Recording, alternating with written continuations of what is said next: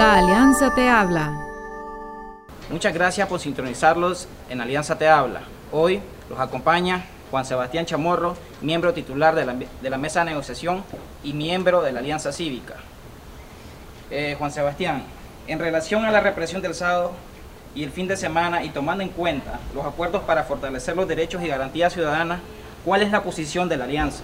Bueno, Ángel, en primer lugar la posición de la Alianza es de que estos derechos y garantías que nosotros peleamos por todas estas semanas y que se logró un acuerdo, constituyen derechos que le pertenecen a todos los nicaragüenses, que han sido robados, que han sido secuestrados, y tenemos que luchar para que estos derechos se devuelvan.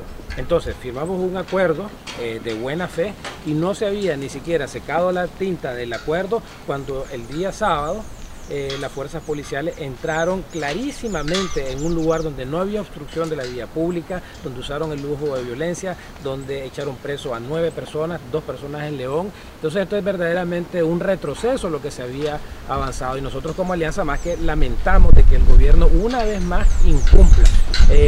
Yo no sé si vos te acordás que en el primer diálogo se habló de una famosa tregua, sí, ¿verdad? Sí, sí. Y eso fue un viernes, sí, exactamente igual, un viernes, y exactamente el sábado en la mañana estaban disparándole a la Universidad Agraria. Entonces hay un patrón aquí de incumplimiento, y por eso es de que nosotros insistimos la importancia que esté la Comisión Interamericana de Derechos Humanos, la Oficina del Alto Comisionado de Derechos Humanos de las Naciones Unidas, para que sirvan de garantes a que estos derechos de los nicaragüenses sean respetados. El acompañamiento de este proceso, ¿verdad? La implementación se necesitan los garantes.